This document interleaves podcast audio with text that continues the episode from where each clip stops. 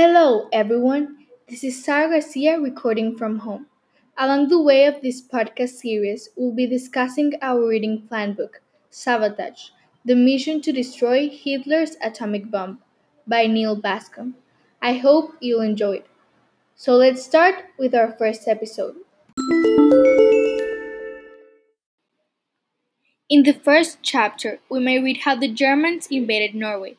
It was very tricky, and I personally felt disappointed by the clumsiness of the Norwegian army. I mean, Germany entered like if they owned the place. Hear this part. Alarms rang and orders were given to fire on the invading ships, but the inexperienced Norwegian soldiers struggled to shoot their guns. By the time they were prepared, the Hipper was already steaming past the first fort. Isn't it amazing? They had them, but lost opportunity. But this wasn't the only thing. When the Hipper arrived at the second fort, the bugler, who should have sounded the alarm, had fallen at his post. But wait a minute. The searchlight was another pain in the neck for the Norwegians, since they malfunctioned at the time the gunners were opening fire. Due to this, they couldn't see their targets. All of this happened during the dark early morning of April 9, 1940. At 4:25 a.m., hundreds of Nazi soldiers were in Norwegian land. The invasion had begun. I really like the way the story is being told, as if we were joining the different characters and taking different paths. Leif Tronstad, a scientific professor at the Norwegian Institute of Technology, is introduced. We may observe him as a very wise young man. His appearance and participation is memorable. I really liked when he said, Whatever you do will be history in a hundred years. And the part when he had to explain to his little kids the German planes flying over them by saying, I'm afraid the war has come to our country, was heartbreaking. Later, he would leave his family to join the army. Knut Haukelid was later introduced, and personally, I enjoyed reading this character's background story.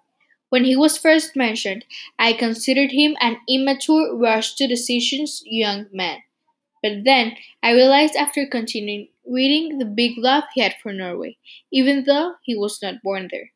The book describes how during his childhood he was a lost soul, but then he grew up and was a brave 28 years old man who fought for his country till the end, even when his own regiment had surrendered.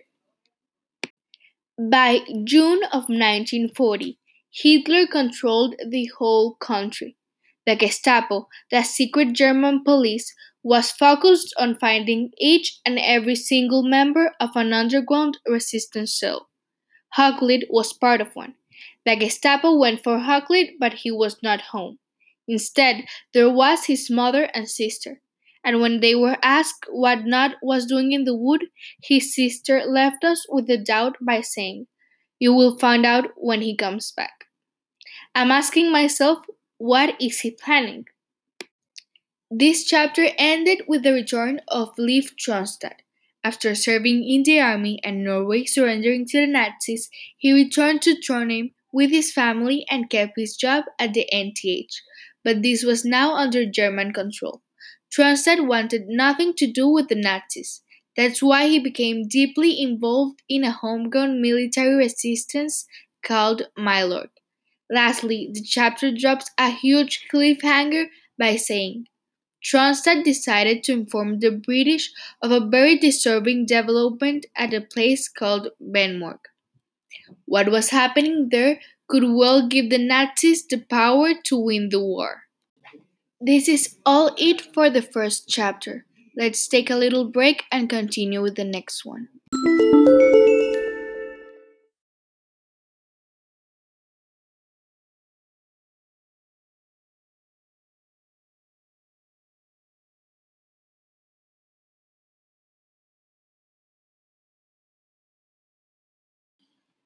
A physicist discovered that unstable elements, such as uranium, could break down into lighter ones. This releases a huge amount of energy, and with the proper detonator, a wave of atomic disintegration could make the whole world vanish into smoke. Then another scientist discovered that proper detonator, the neutron. Soon they began flinging neutrons at all kinds of elements to transform their natures. They found this process particularly effective when the neutrons had to pass through a moderator of some kind, which slowed their process. Later in 1938, two German chemists proved that when a neutron collides with an uranium atom, the neutron could split the atom in two, discovering the process called nuclear fission. When this happened, two lighter atoms were flung apart with a tremendous force equal to the energy that held the nucleus together. This means that the splitting of just one atom could release up to 200 million electron volts. And now imagine the magnitude if just a single gram of uranium contains 2.5 sextillion atoms. Now, the idea of the atomic bomb was in German hands. When Nazis discovered that the most effective moderator they were looking for was heavy water, they decided to take control of Norsk Hydro, the only plant that produced this key material. In the third chapter, after having to leave Norsk Hydro, Leif Tronstad leaves his family behind. Since the Gestapo is searching for him, he goes to London with the support of the SIS, short for the British Secret Intelligence Service. The British were also interested in pursuing the atomic bomb, so Tronstad revealed what he knew about the Nazis in Norsk Hydro. Hitler reveals to the world that he would soon employ a weapon against which there would be no defense.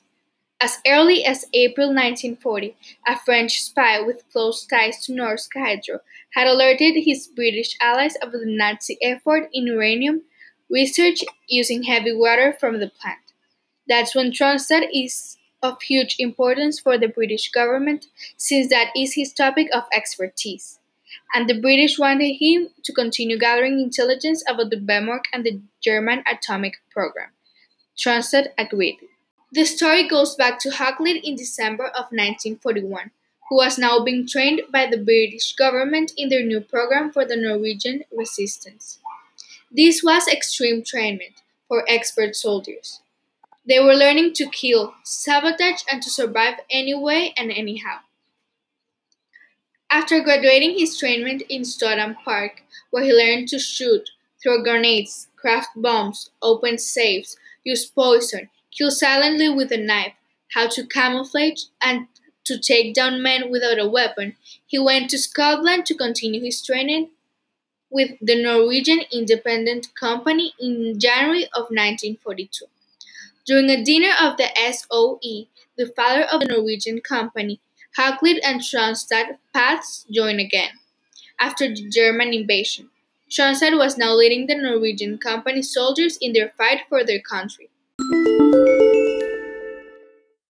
In the fourth chapter, another character is introduced, Einar Skinnaland, a Norwegian born and raised by the Lake Moss, where Norsk Hydro is placed. He was perfect for the job.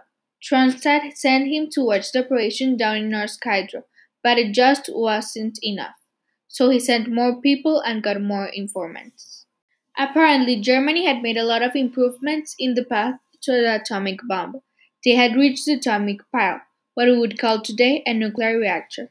Churchill and Roosevelt had a meeting where they allied about the path to the atomic bomb. A British heavy water plant was discussed.